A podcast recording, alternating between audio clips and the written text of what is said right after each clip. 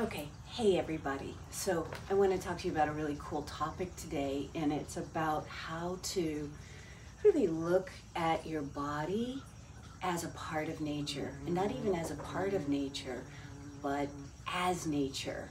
Um, we often talk about natural living or um, to get back to nature, or maybe even to harmonize ourselves um, with the rhythms of nature. So that's exactly what we're going to talk about specifically with getting your body healthier. And in order to get healthier, um, in order to increase your fertility, often we start with just overall zooming out and looking at our life like we touched on in the core values looking at what's important to us and trying to slowly move our way in that direction. So in order to achieve a healthy pregnancy you have to be a healthy person. Go figure.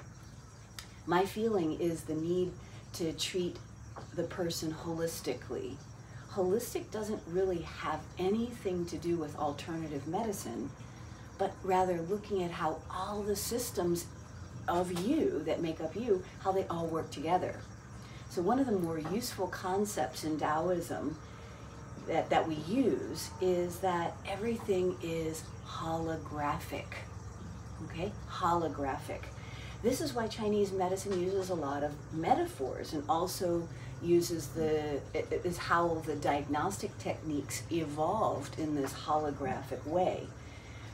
Co coincidentally, the ancient view of the universe itself is actually gaining popularity in these modern times that it's a holographic universe, meaning that it's all connected, that it's all entangled, that the larger truth, if you will, is contained in every small particle. This is actually an ancient idea that is what's gaining popularity now.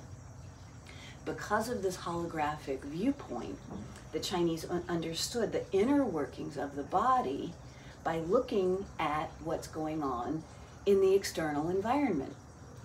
If you want a holistic idea of how fertility works and the kind of factors involved, we can look at how life in general is cultivated. Not only how life is cultivated and generated within the smaller part, but the larger part, harmonizing ourselves with nature. How is life itself generated and cultivated? Because the, the Chinese were basically an agricultural society, farming provides some very useful metaphors.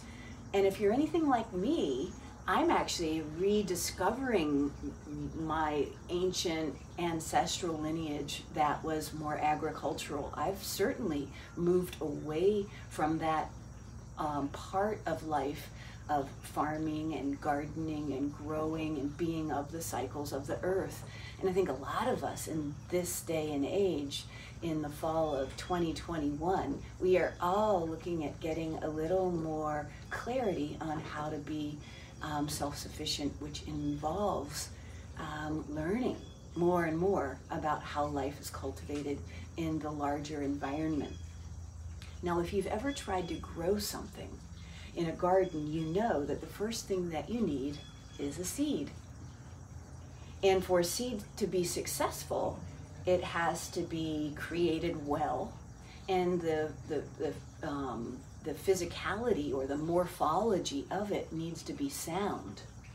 Otherwise, no matter how enticing you make the environment, if the first step is somehow not sufficient, if the morphology is not sound, if it's not intact, then it really doesn't matter how good the other factors are, how strong the environment is, or how strong the sun is. Like that, nothing's going to grow. But if the seed is good, then next thing you need to do is make sure that the soil is fertile. So we look at the factors that what might make the soil, meaning this thing here, what make, might make the soil good. We might look at, does it have enough water? Does it have enough nutrition, nutrients in the soil? Does it get enough sunlight? Is the pH right? Okay?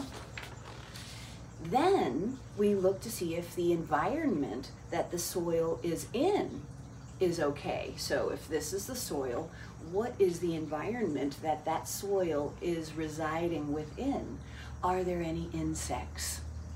Things that are there that shouldn't be there? Are there weeds?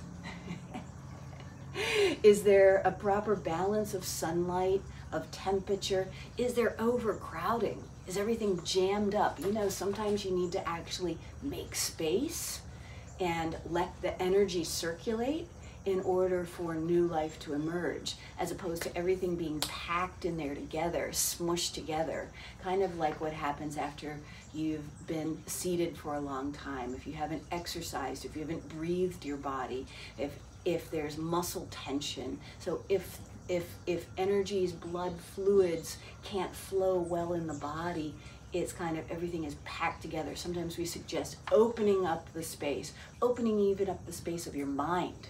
Like if energy, if, if there's stress is packing all of your to-do list and wish list and love list together so that you so that everything has a similar kind of feeling tone. Sometimes we need to open up the box of the mind so that there's space for energy to flow. So like that. Um, anything that might stress the way that the plant is able to express itself. Are there any substances that may be toxic to the seed in the environment or in the soil? And are we planting the seed at the right time? Okay, you, you, you getting this? The, the same factors that we see play an important role in agriculture are the very same factors that play a crucial role in human reproduction. So if we were to, to look at seed issues, those obviously re relate to the egg, they relate to the sperm, and to the embryo. So here are there are many issues. There's the sperm quality, the sperm quantity, the motility of the sperm, there's the morphology or the shape of the sperm, there's the egg quality, there's the egg quantity. There's the ability of the egg to move in an unobstructed way into the soil, which is the uterus.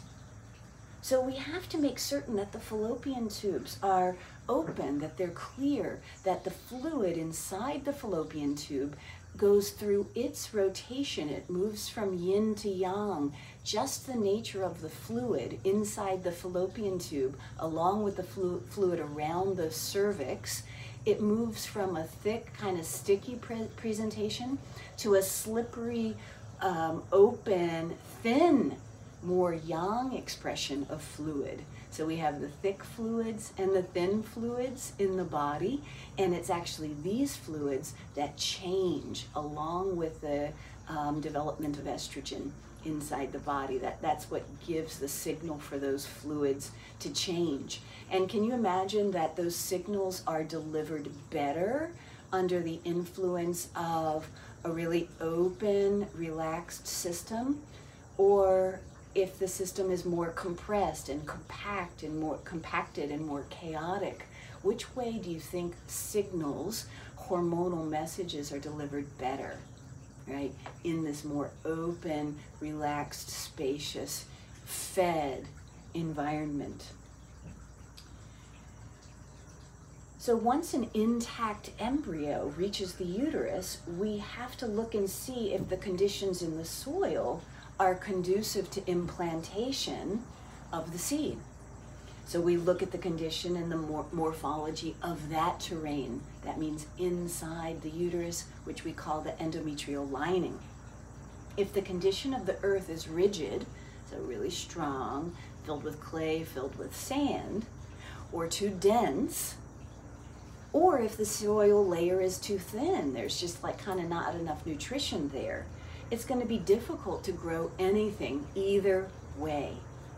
So we look for things like uterine scarring, we look for the, the tissue, um, if, if there's um, adhesions, if there is any kind of um, endometriosis, which means endometrial tissue outside of the uterus or embedded deeper into the uterus, uh, uh, adenomyosis we, we're looking at the thickness of the lining.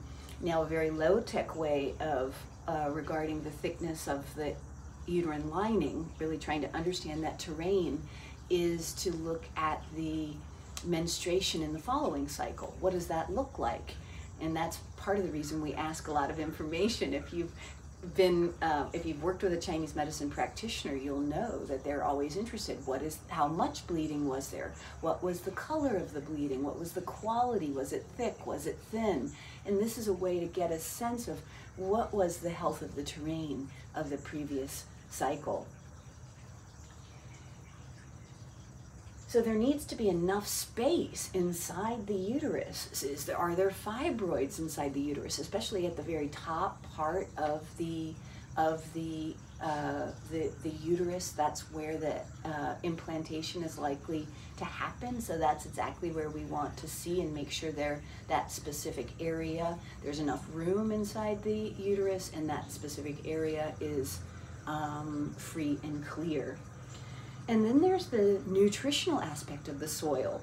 if the soil is depleted, it is hard to grow anything in the soil.